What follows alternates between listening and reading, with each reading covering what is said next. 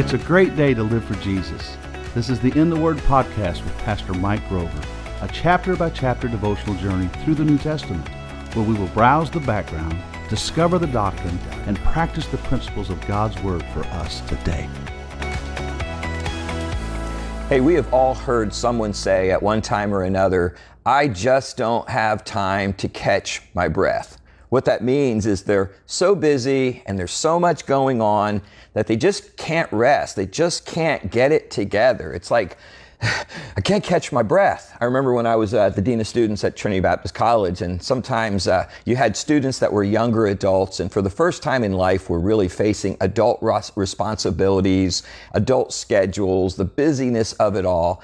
And they would come into me overwhelmed with life, and sometimes I would start with a chuckle, and I'd say something like, Well, that's what heaven's for. That's when we all get to rest. And then I would go in and we'd talk more about time management and life and all. Peter's words here in Acts chapter 3, he's really through this sermon challenging his first century Jewish leaders about the need to take a spiritual breath. You look down in verse 19 and he says, Repent therefore and be converted that your sins may be blotted out when the times of refreshing shall come from the presence of the Lord. And he shall send Jesus Christ, which before was preached to you, whom the heavens must receive until the times of restitution of all things, which God has spoken by the mouth of all of his holy prophets since the world began. So this is the second major Christian sermon after Pentecost. And uh, it's kind of that second wave of people that are coming to Christ. On the day of Pentecost in Acts chapter 2, there was the miracle of languages and people speaking in languages they never learned. And, and, Peter preached the message. He got that crowd over that miracle, that sign, and he preached the message. And it culminated in verse 38 where he said, Repent, every one of you. Well, then here in Acts chapter 3, Peter and John are going up into the temple, and it's the hour of prayer, which is about 3 o'clock in the afternoon and they're going up to the to the temple and when they're there there's a man sitting there who's lame and he sits out there every day. He was a cripple and he wanted some money from them and they said well we don't have any silver or gold but what we do have we're going to give to you. And in the name of jesus christ rise up and walk. And the man was healed and the bible i love this it says he began to walk and leap and praise God. And the people saw him walking and praising God. And Peter, once again, ever the spiritual opportunist, took that moment of the attention of this sign of healing and began to preach to these Jews the message of Christ, the message of salvation. Now, more than likely, these are the same people that heard this same sermon on Pentecost. But on Pentecost, these were kind of a little bit harder than the other group. 3,000 got saved that day, but this group did not get saved. And so now they're getting their kind of second wave of preaching and of grace. And the conclusion he gives them is the same in verse 19. He says, Repent. Repent and be converted, that your sins may be blotted out when the times of refreshing shall come from the Lord. So repent and be converted. What was the outcome? He said, Your sins will be blotted out. There's times of refreshing that will come from the Lord.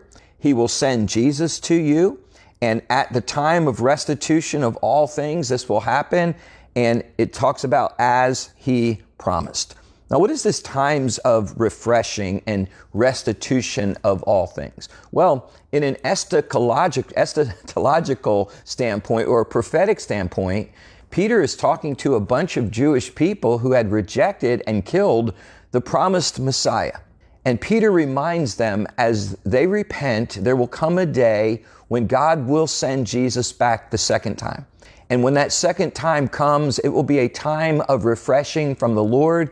It will be the restitution of all thing. It will be when Christ's kingdom comes to this earth.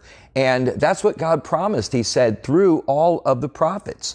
Um, literally, he said, You will receive a refreshing from the Lord. The word translated refreshing um, means a recovering of breath. And I thought about that recovering of breath, and it reminded me of the prophecy of Ezekiel back in Ezekiel chapter no, number 37. And there was this huge valley of dry bones, and God told to Ezekiel that those dry bones was the house of Israel. And he said, Prophesy to the wind and blow on these dry bones And then life came back into these bones, and God said, Hey, this is the promise. One day I will bring life back into Israel. I will bring you back into your land. And so it was a prophecy of the refreshing of Israel, the catching of its breath. It was a prophecy that would lead to that day where there would be the restitution of all things to Israel.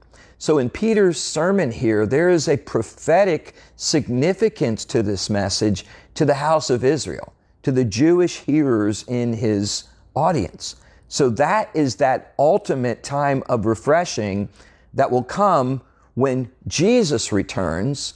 But really, there's also many kind of micro refreshings or recoverings of breath that, that come upon God's people regularly. I think it begins first, that first catching of breath is at salvation. When we repent of our sin and unbelief and we receive Christ and we are converted.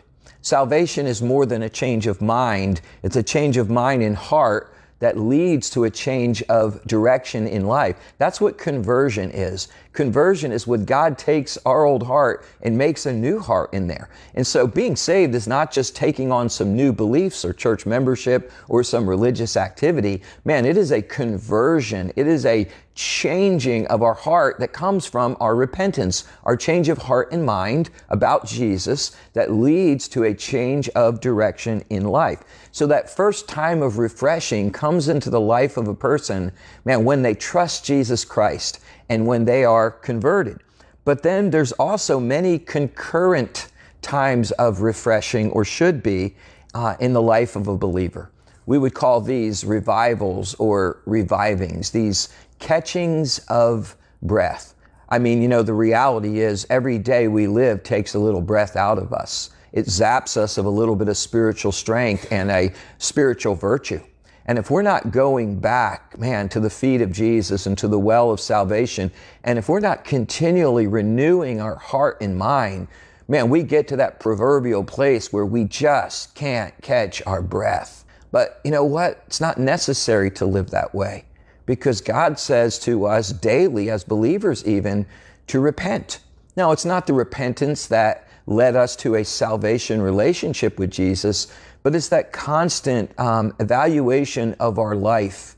It's that confession of sin to Jesus. It's that renewing and reviving that comes from the Holy Spirit that really should be a, a concurrent daily occurrence in our life. And so when we repent, when we change our heart and mind as Christians over things in our life, whether it be sin in our life, maybe it's carelessness in our life about spiritual things and responsibilities.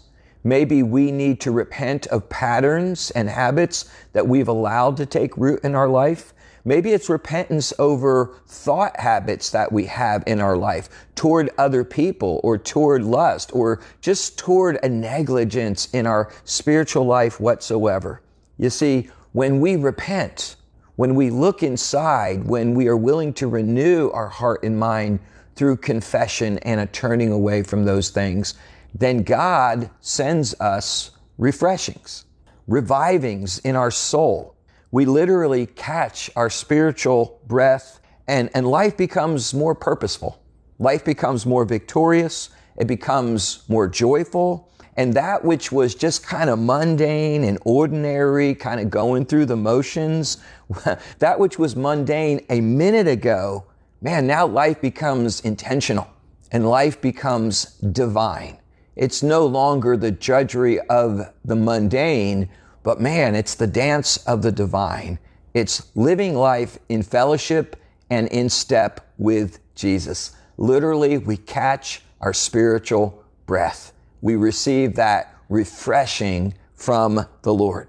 So the word for today is this stop right now, take a minute, look inside, and repent. And then just breathe in that refreshing that comes from the Lord right now, take a minute. How about you just stop and catch your spiritual breath? How about you just kind of examine, evaluate, look inside?